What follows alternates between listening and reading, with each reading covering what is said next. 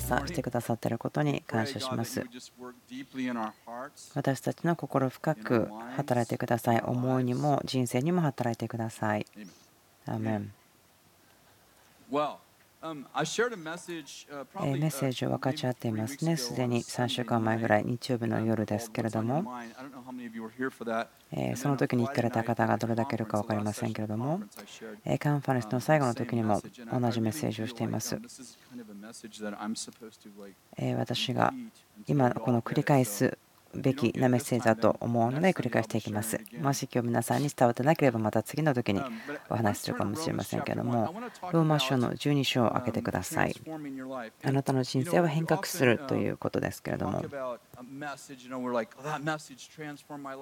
のメッセージによって自分の人生が変革されたとか、そのようによく使いますけれども、あなたのしたことで自分の人生変えられましたとか言いますけれども、そのような影響はもちろんありますけれども、でも本当に完全に今日あなたの人生が変えられたいと思う方いますか？一つだけ聖書の中にある公式のものがあります。それがローマの12章ですけれども、一節から、そういうわけですから兄弟たち、私は神の憐れみのゆえにあなた方にお願いします。あなた方の体を神に受け入れられる清い生きた備え物として捧げなさい。それこそあなた方の霊的な礼拝です。あなたの体を神に捧げるということ、それが霊的な礼拝だということを知ってますか？私の肉が悪で私の霊がいいではなくて、聖書が教えていることは、私は自分の体を捧げることができる、それが霊的な礼拝であるということです。神様私の体を好むんです。私の妻も私の体好きですけども、私の神様も私の体を好んでくださいます。霊的な礼拝というふうに言ってますけども、イエス様を受け取った時からあなたのすることすべて御国のところに来ました。そして今あなたがすることは、属ということは何もできなくて、全てのことが聖なるものにされています。私はそのこの礼拝の時間というような時にこの言葉を使う時、ちょっと最近考えてるんですけども、それは何かまるで印をしてしまっているようですね。これが礼拝の時間、ここから出たらもう礼拝していないような、でもそうではないですよね。そしてまるで音楽始まったら、これから礼拝をしましょうと考えてしまう。あなたがそのサービスの礼拝の中にいる時に、そして音楽があってもなくても、あなたは礼拝してるんです。ですからピアノの方、ギターの方、キーボードの方、それらがその道具を使って神様を礼拝するために使っていますけど、あなたがメカニックの方ならばレンチを使って礼拝する、お母さんであるならばですね、そのお母さんとして子供を育てることも礼拝になるということ、あなたがすることが礼拝、礼拝の道具ということはありますけども、あなたの手がすること、それは神様に出会うこと、あなたがそれお家にいても、僕は家にいるからじゃなくて家でやってくださいということです。私このような日曜日に集まってする時間は礼拝の時間ということが問題ではなくて、神様はこの日曜日の教会また集会礼拝の時間で神様触れてくれることを期待できるけども、ここを出てしまったら、この時間外だったら同じだけ期待できないとなってしまうかもしれません。皆さん知らないかもしれませんけれども、3年ぐらいですね、その礼拝ということを知るのやめていました。この時間のことを礼拝というのに問題があったのではなくて、他の時間のことをどう呼ぶのかと考えていたんです。また私は礼拝のことを教えるようにしていきますけども、その文脈がありますね。これは使えるということですね。サービスといいます。共に集まってで毎日全てすることが私たちの礼拝の行いです。神様は私の体を好みます。神様が言ったあなたの体がすることは神を礼拝することだということです。私が話したいことでも2節のことなんです。この世と調子を合わせてはいけません。いやむしろ神の御心は何か、すなわち何が良いことで神に受け入れられ完全であるのかをわきまえ知るために心の心によって自分を変えなさい。この世と調子を合わせてはいけません。心の芯によって自分を変えなさいと言っています。なんか自分が前進できない、そのような経験がありませんか？あなたの人生どっか変えたいなと思ったことある方いますか？ですから調子を合わせない、でも一新すること、思いを新しく心を一新することによってです。ということは自分の人生を変えることはできません。でも自分の思いを変えることができれば神様は私の人生を変えてくれます。でどのようにするか、今日私そのことを話しましょう。あなたは人生を変えることはできません。でも思いを変えることはできます。でも思いを変えることはあなたができれば神様はあなたの人生を変えてくれます。こう書いてありますね。このように調子を合わせてはいけませんとあります。マタイの17章を見ましょう。それから6日経ってイエスはペテロとヤコブとその兄弟ヨハネだけを連れて高い山に導いていかれた。そして彼の目の前で御姿が変わり、御顔は太陽のように輝き、御心は光のように白くなった。見姿が変わりました。この見姿が変わりというところの言葉ですけれども、イエス様が彼らの前で見姿が変わった時、御顔は太陽のように輝きとありますけれども、この変わるという言葉がローマの2章のところの心の収入と自分を変えなさいというその言葉と同じ言葉なんです。イエス様が輝き、御顔が太陽のようになり、そして衣が白くなり、その言葉ですね、それを表す言葉がこのように調子を合わせるのでも一心によって変えなさいという意味なんです。だからあなたの考え方が変わるということ、思いを新しくするということ、あなたが神様が考えるように考える、そのことによってあなたの人生のこと、何も変えることできないと思っても考え方が変われば結果として変えられるんです。このような原則がありますけれども、最初に知らされたことによっての影響みたいに言いましょう。考え方の土台、フィルター、最初に語られたものがそのサブジェクト、その課題の土台またはフィルターになりますということ。あなたが何かのサブジェクト、その話を聞いたときに、それはあなたがそのことを見る視野を持つそのフィルター、土台になるということです。そしてその後にあなたが2回目からその話を聞くときには、その最初に聞いたことを土台またフィルターにして聞いているということです。私たちが若者にその性のこととかを教えるときにこんなことがあります。何年前かもしれませんけれども、そのカンファレンスをしていました。その参加者の両親たちと会って話をしましょうということになりました。でその両親にある原則を教えたんですね。そのファーストメンションということで、子どもたちにですね、その性教育などをするときにどうするのかという話もしてましたけども、子どもたちがそのサブジェクトを初めて聞いたときに、その両親から子どもたちに言ったメッセージということがただの情報ではなくて、そのレンズのようになります。その課題をそのレンズを通して見ることができます。その後に聞くこと同じサブジェクトに対してのことですけども、それをそのレンズを通して見ることができる。ですから他のように言うならば、あなたが自分の子どもにその性的なことに対してまず最初に教えて、その後に子どもたちが学校に行きますよ。そして14歳15歳になって学校がホモセクシャルとかバイセクシャルとかそういったことをこれ普通ですよと言って教えた時には、あなたの子どもたちはそのあなたが最初に置いたその両親が子どもに教えたその道徳概念を通してみるということです。これ真理ですけど、ただの真理ではなくて土台です。あなたが最初に何かを聞いた時に、それは真理としてだけではなく、またその土台としてだけではなく、またフィルターとして3つの役割を果たします。そのことを通してその受け入れるか拒絶するかを決めるということです。ですからあなたがあなたの子供に後で教えるならば、例えばあなたの息子さんがお友達からその彼が性について考えていることを聞いて、そして学校からいろいろ聞いて、で14歳15歳の時に両親が話すならば、その男の子が持っているのは友人のジョニー君が話したフィルターを通して聞くことになります。もし私たちが土台を立てるならば、私たちの思いの中に、そして私たちが思いを新しくするならば、私たちがそのフィルター、情報を受け取るそのフィルター、それを神様の言葉とするならば、私が何かを聞いた時にもう私自体にそのことを御言葉によって知ってますが、それによってフィルターすることができる。ですからその土台的な真理を立て上げるだけではなくて、それをフィルターにするということです。その違うものが入ってきても、そのフィルターを乗り越えて入ってくることができないということです。そのフィルターが土台であって、土台は土台なだけではなくて同時にフィルターでもあります。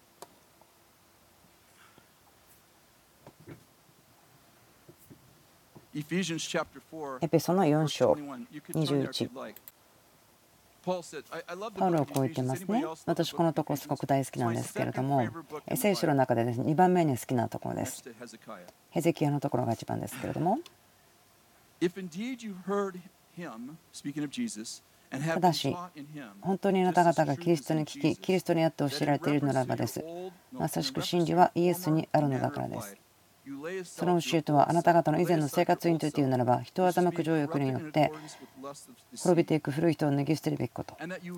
またあなたが心の霊において新しくされ、新しくされと言ってください。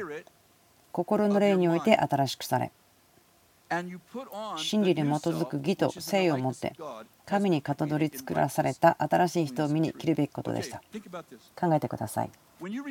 あなたがイエス・キリストを受け入れた時、神は古い人を殺しました。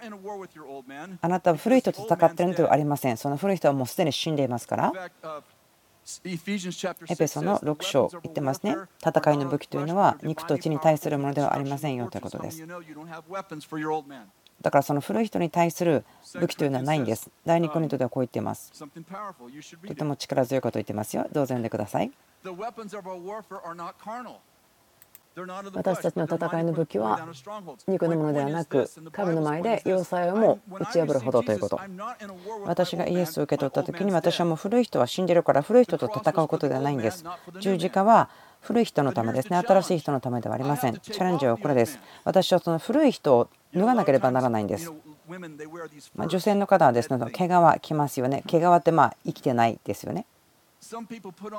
ある人たちはその毛皮を着るようにして古い人を着てしまいます。だから考えることを変えることができない。考えを変えるには古い人を捨てなければならない。脱いで新しい人を着なければならない。古い人は死んでいるんです。その墓に行ってそこで人を蘇らせる必要はありません。死んだ人に花を持っていくのいいでしょう。でもお話をしないでください。クリスさん、そのことを思い出させてくれるありがとうと言ってください。私の人生を変えるには考え方を変えるんです。どうやってですか？私はその古い人を脱ぐんです。もうそのように考えないと思うんです。古い人はもう私には似合わないんです。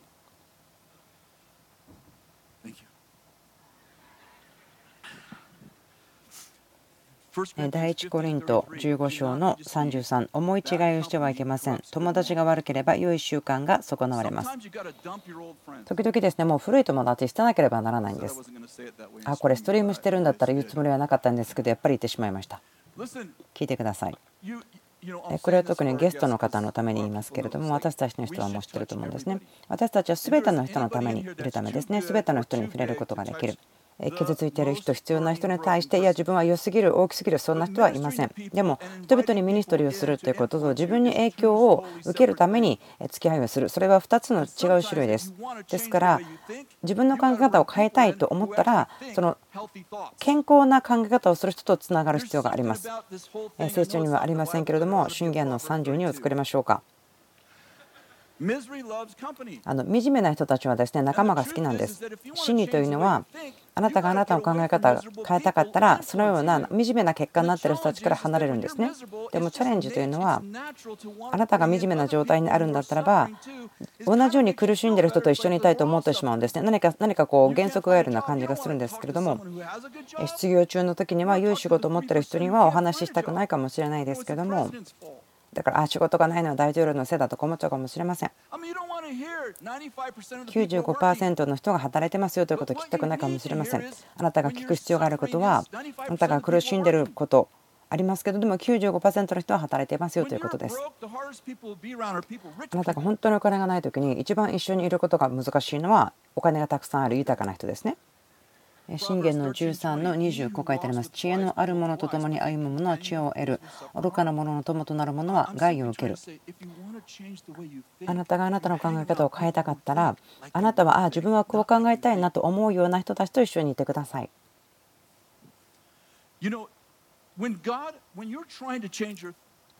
あなたが人生を変えようとしているときに、お金のことを使うとして説明が簡単なので、それをしてみましょう。イエス様はお金のことをですね、よく話しましたよ。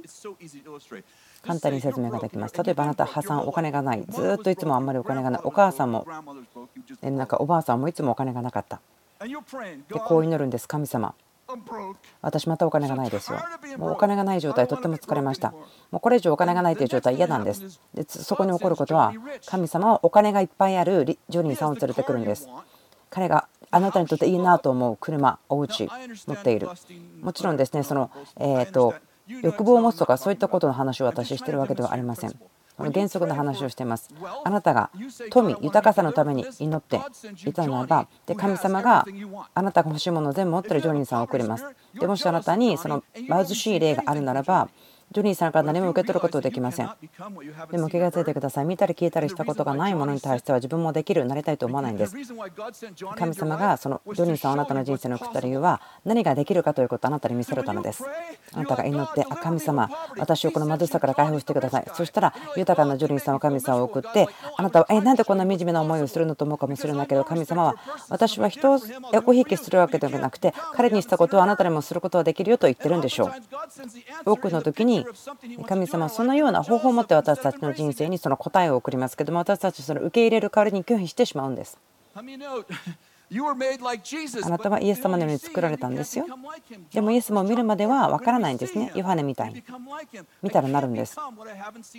見たり聞いたりしてないことはなれないんです。神様は変化をもたらす時にその変わるための絵をもたらすんですね。見ることをもたらすんです。私が欲しいけどまだ持ってないものを持ってる人を私の前に送るんです。もし私が自分の人生を変えたかったら、まず考えを変えなければならない。そしたらもう正しく考えている人々と私は一緒にいるべきなんです。クリスさん、ありがとう。どういたしました。マルコの福音書4章、どうぞ自分で聖書を開いてください。これを自分の目で見てほしいんです。24節、また彼らに言われた。聞いていることによく注意しなさい。繰り返してください。聞いていることによく注意しなさい。あなた方は人に測ってあげるその測りで自分にも測り与えられ、さらにその上に増し加えられます。聞いていることによく注意しなさい。あなた方は人に測ってあげるその測りで自分にも測り与えられ、さらにその上に増し加えられます。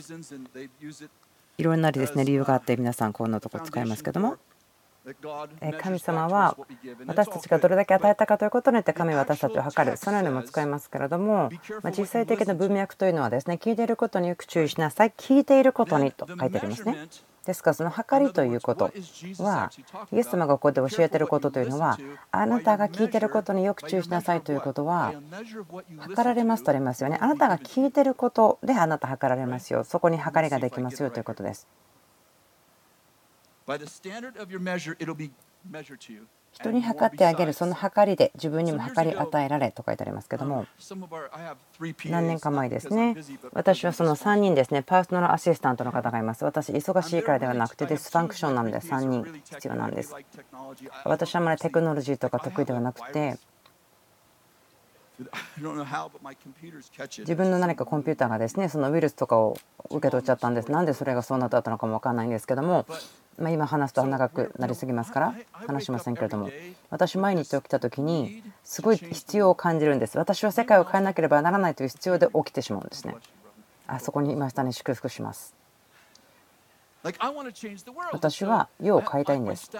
私のスタッフの方たちはそれでまた言ってるよと思うんですね。毎日聞かなきゃいけないんですね。でこういうですね、ある時ですね、ミーティングの中でも6回さ、クリスさんそれ言ってるけどみたいになっちゃうんです。多分4年ぐらい前だと思うんですけど、ある PA の方が私にこう言いました。あなた世を変えたい、世界を変えていってるけど教会に来てる人の人数減ってますよ。人々はその何を信じるかというそのルーツになるようなものですね、そのビリーフシステムをインターネットから受け取ってますよと言いました。でその頃はですね、自分がどうやって Google 検索を使うかも知りませんでしたよ。やり方を教えてくれて、なんかこうまず自分は最初に分からないことですから恐れがありましたけれども、皆さん助けてくれたんですけれども、でいくつか物事をですねポストし始めました。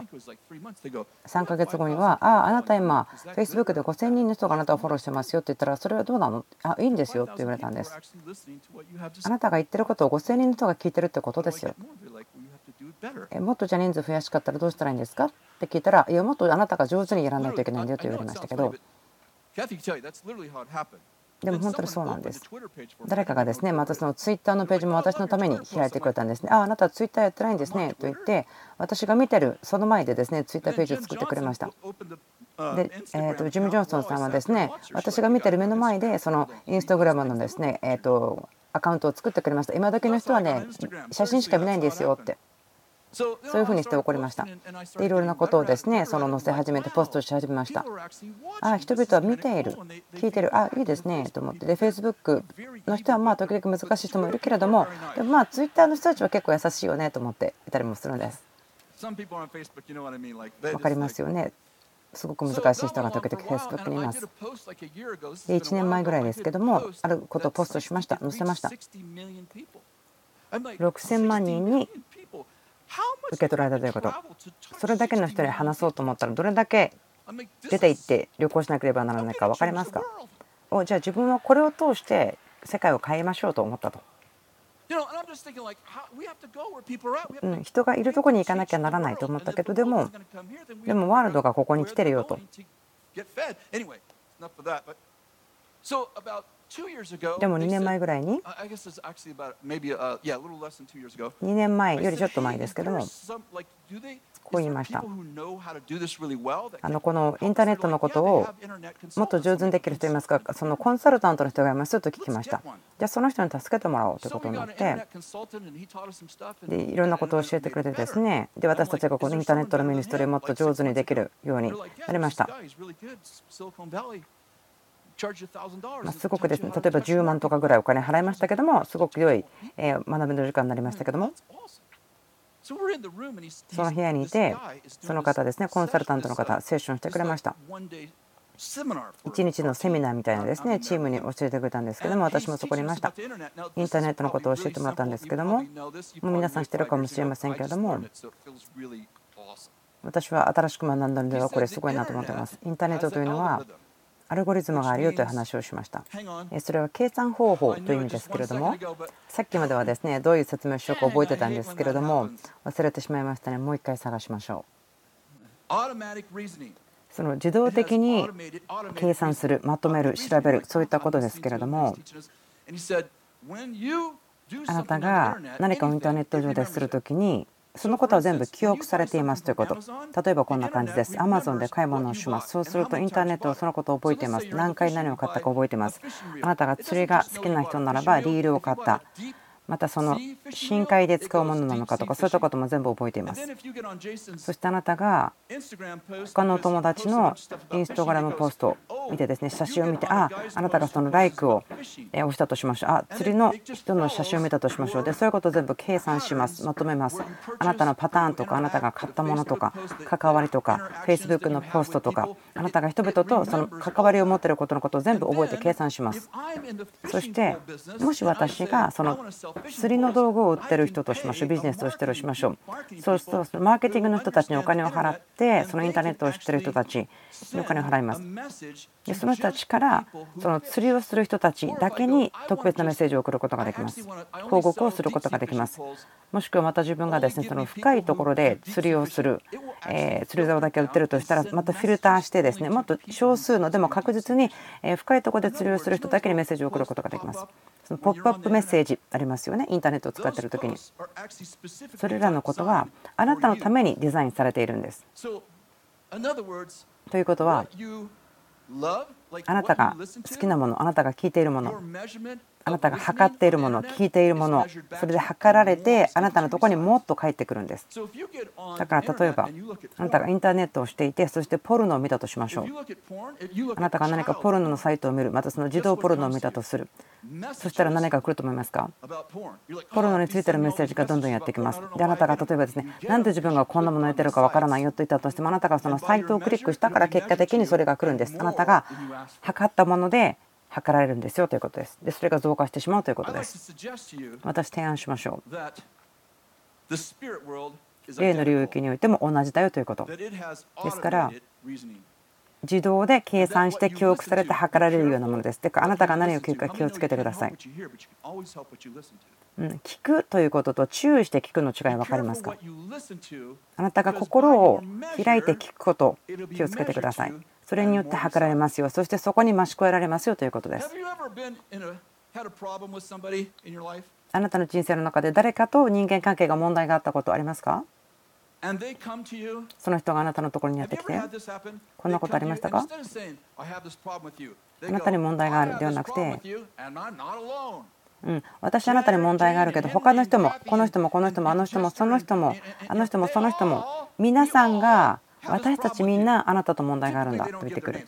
でも大体名前は挙げないんですね。あの人とこの人とたくさんの人がねと言うんですけども、とってもたくさんの他の人があなたのこと好きじゃないんですよね。そういうことを経験したことありますか？何でだか分かりますか？何か人々があなたに対して苦い思いを持った時にお互いでそのことを話し始めてしまうんですね。そしてあなたに対して苦みを持っている人が話し始めると、例の領域においてはその苦みを持っていることを聞いているということが他の苦みを持っている人の霊を引きつけるんです。だからその8000人の教会であってても、その苦みを持っている人が来た時に1ヶ月ぐらいでつながり合うんです。その苦い霊を持っている人たちが。何でだか分かりますか？そこにはですね、こう磁石のような働きがあるんです。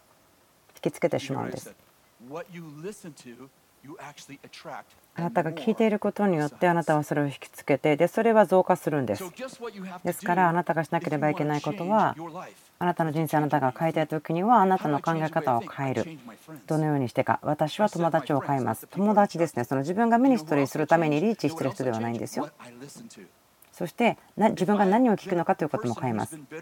例えばいつも苦いなという人で、苦い人たちのことを聞いてる人たちが自分のところに来て、牧師先生と問題があるんだけどさ、話した？なんで自分がこのこと聞いてるのか分かんないよと言ってですね、その人たちをフィルターすることができます。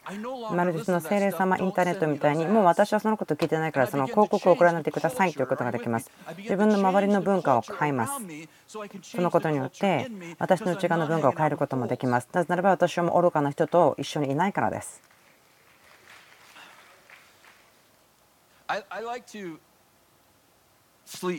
私寝ることが好きですよ。土曜日に。ただ安息お休みする日作ってる人いますか？殺してはならないの前にあるその安息の命令ですね。もしそれがですねなかったらですね、人を殺しちゃってるかもしれませんよ。冗談ですけれども。過去ですね、何年かですけども、その安息土曜日は自分ができる限り寝るようにしてます。大体3回目が覚めるんだけど、トイレに行ってまた寝ようとするんです。9時半とか10時ぐらいまで寝るようにしてます。そしてベッドから出て、そしてですね、なんか素敵なお風呂に入りますよ。私お金持ちだからね、ああそのようなバスタブがあったらいいなと思ってるかもしれませんね。見なかったらですね、ああそれ欲しいなと思うこともできませんよ。想像してください。私がそこに使ってるというところを脱いでですね、こう素敵なお風呂バスタブ想像してください。旧約聖書のですね預言者ですねじゃなくていいと思うんですね。いつもなんかこう服を裂かなければならないですけど、私はそうじゃないから感謝してます。ある預言者はですね裸で歩いたりしました。何ヶ月か前ですけれども、土曜日にですねのんびりしてお風呂に入っていました。使っていました。その水が冷たくなったらまたその追い焚きしたりとか、だいたい2時間ぐらいお風呂に入ってましたから、プルーンのようにですねシュワシュワになってしまったんです。今から20年ぐらい経ったらそれぐらいシュワシュワかもしれませんけども、こう思ってました。これすごい、ビルさんすごく深いこといつも話しますね。ビルはですね、ビル・ジョンソンさんなんかモーセのようなんです。考えたことありますか？ビルさんモーセのようですね。私は神に祈りました。その偉大な関係、素晴らしい関係を神様ともしたいと言ったら、神は私にモーセを送ってくれました。そのようです。それが答えと思いますけれども、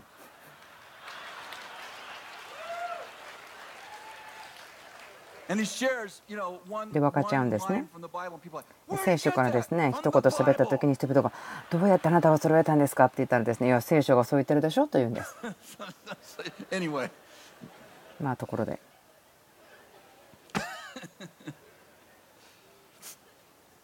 そのお風呂にいた時にですねこのような考えが来ました。ビルの深さではないですけども、シンプルです。この水を温めなかったらこの水どれくらい冷たくなるのかなと考えてたんです。で考え始めて、もし私がお湯を追いだきしなかったらどれだけ冷たくなるか。だいたいその水の温度は20度ぐらいです。なぜ私が知ってるかというと、その温度を設定するところで20度と設定したからです。でそこにエコシステムがあって、で部屋の温度を20度ぐらいにして、その水の温度もそのように保たれる。だからそれによってマイナス20度とかにならないし、またはその50度とかにもならないんです。その決めたものがそこに現れてくるんです。すごくこれは賢い機会だなと思ったんですね。気がついたことが一つありました。あなたがその働きかけた部分が収めるんです。単純ですけれどもとても深いです。そのマイナス20度とか50度とかではないんですね。私が働きかけて設定した温度が決まるんです。例えば良いものは悪いものよりも力強いわけではないんですけども、その悪いものに対して私が働きかけてしまうならば、悪いものというものの中に力があるわけではないけれども、支配する力がないけど自分が働きかけてしまったらそこに力を与えてしまうということです。それが愛よりも力があるわけではないけれども、でも自分が働きかけるものが私に対しては力を持つんです。自分が働きかけたものが治める、支配してしまうんです。私は自分の人生を変えたい。じゃあ思いを変えましょう。私たちの多くは思いが何を考えろと言ってるんですね。私たちが囚人のようになってるんです。自分たちの考えの囚人のようになってしまう。でも今私の霊によって思いにこう考えろと言うべきなんです。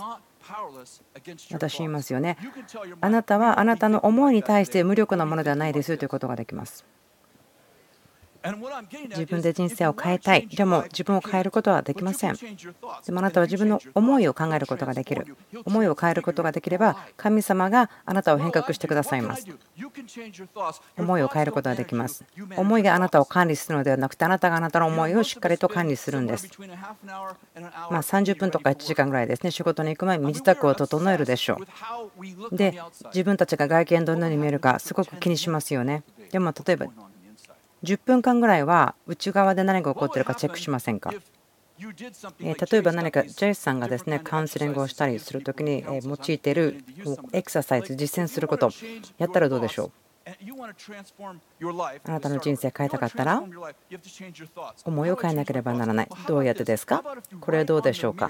例えば鏡に朝真理をつける。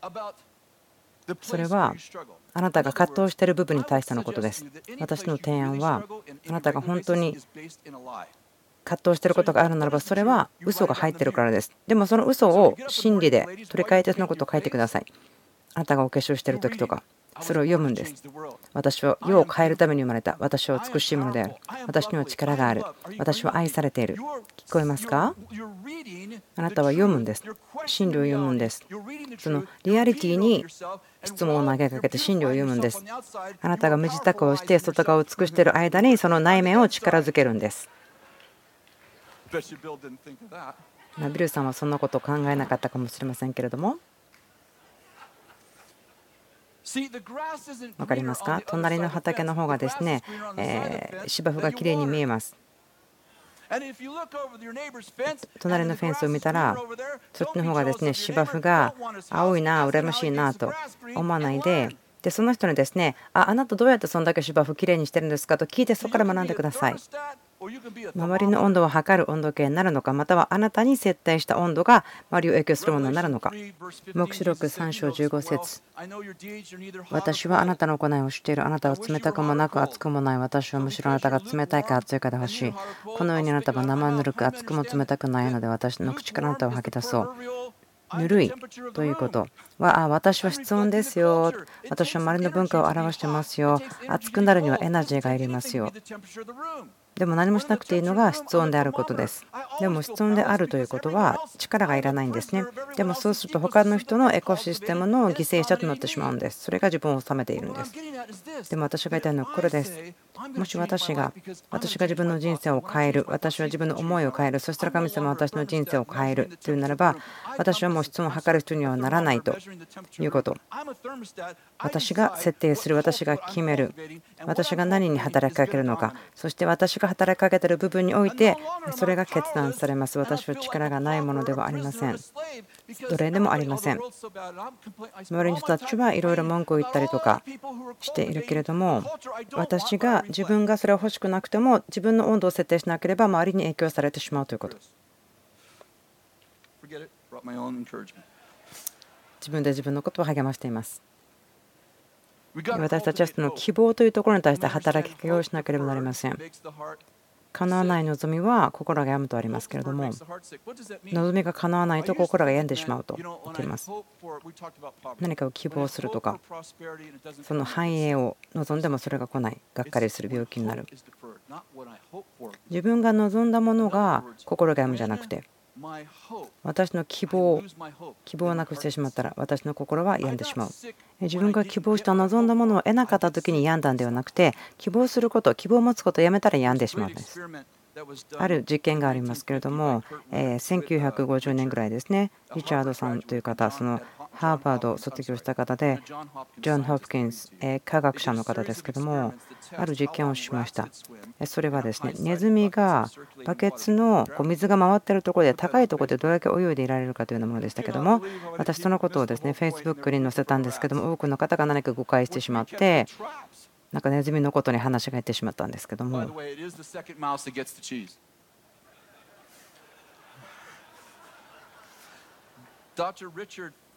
ドクター・リチャードという方はですね、気がついたことは、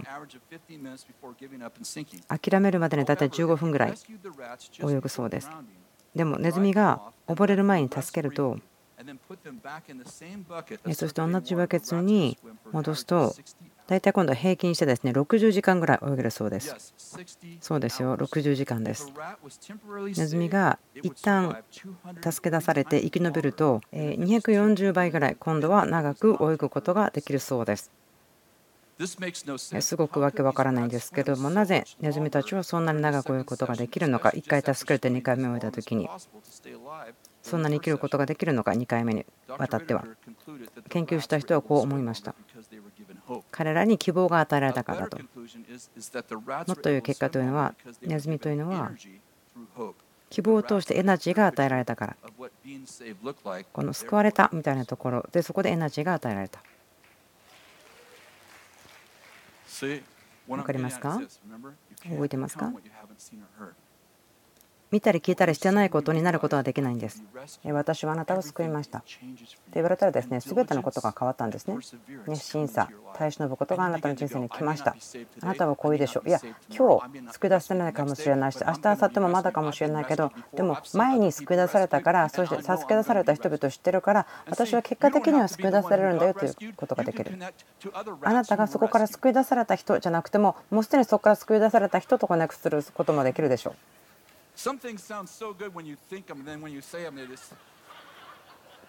とても重要なことです。私たちは私たちの人生、自力で変えることはできません。でも私たちは思いを変えることができます。どのようにするのか。リアリティに対して疑問を感じるんです。これ嘘だなと思った。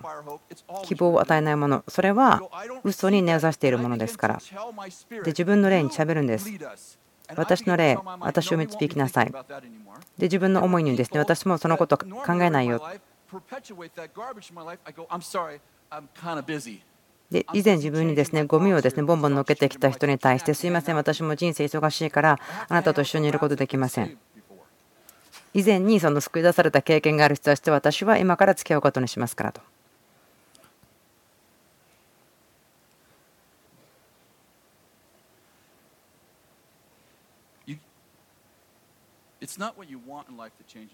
あなたが欲しいと思うものがあなたを変えるわけではないんです。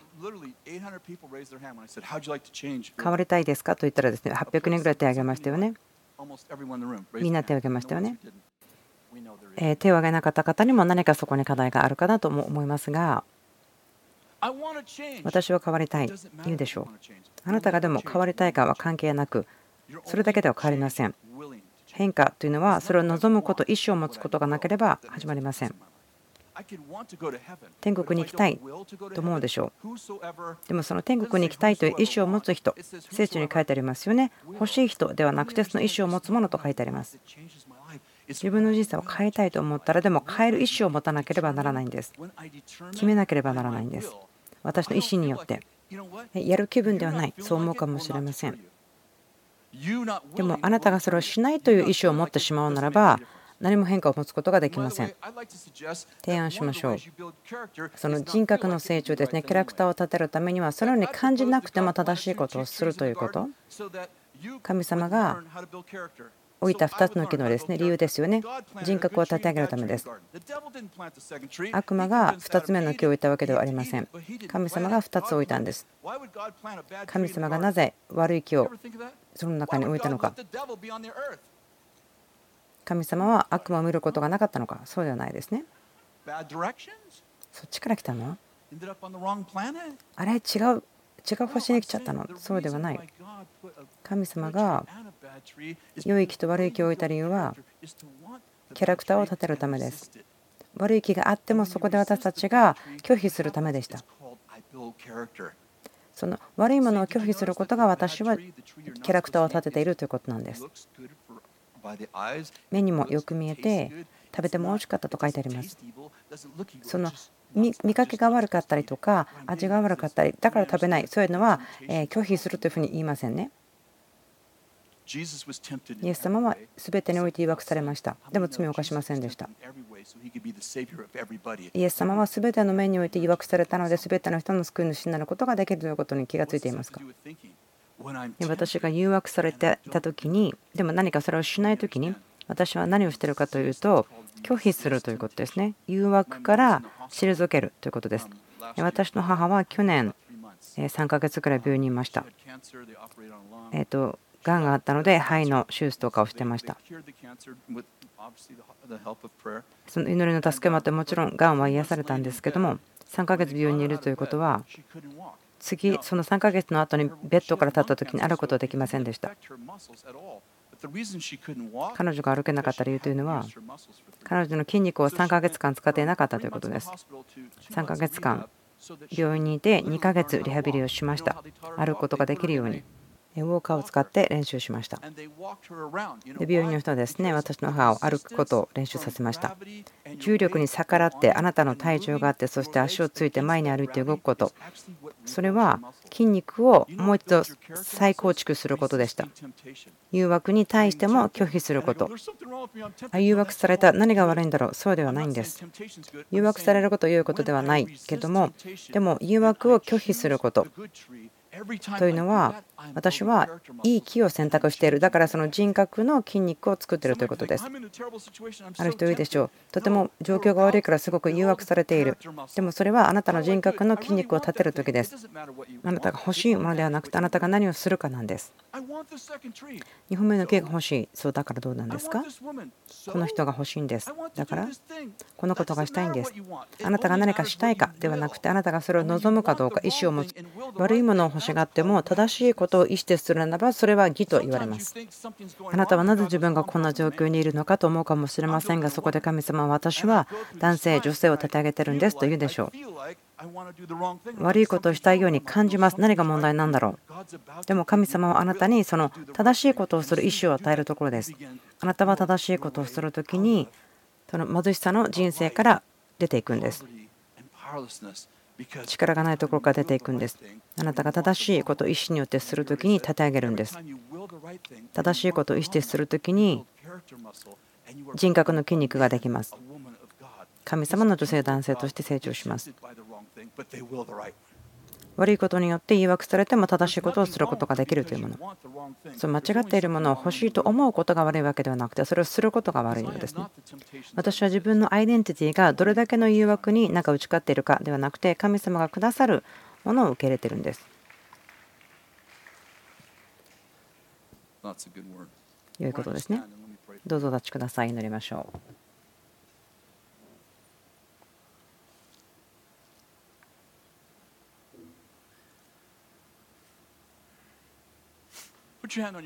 心に手を置いてください。私は生まれました。神様の人となるために。私は深く愛されています。私はキリストの花嫁です。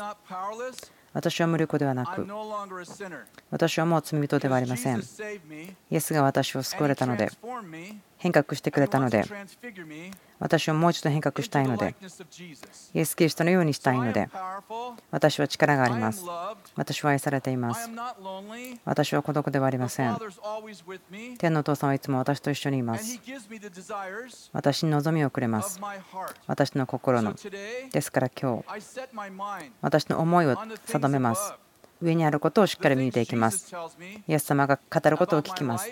私の人生に対して、私が愛する物事に対して、で私が愛する人々に対して、今日選択します。このことだけを聞きます。天からのことだけを聞きます。私は拒否します。嘘を、事実、神の真理にそろわないものは拒否します。イエスの皆によって私は自分の思いを変え、神が私の人生を変えてくれます。アーメン。神様の祝福があなたにあります。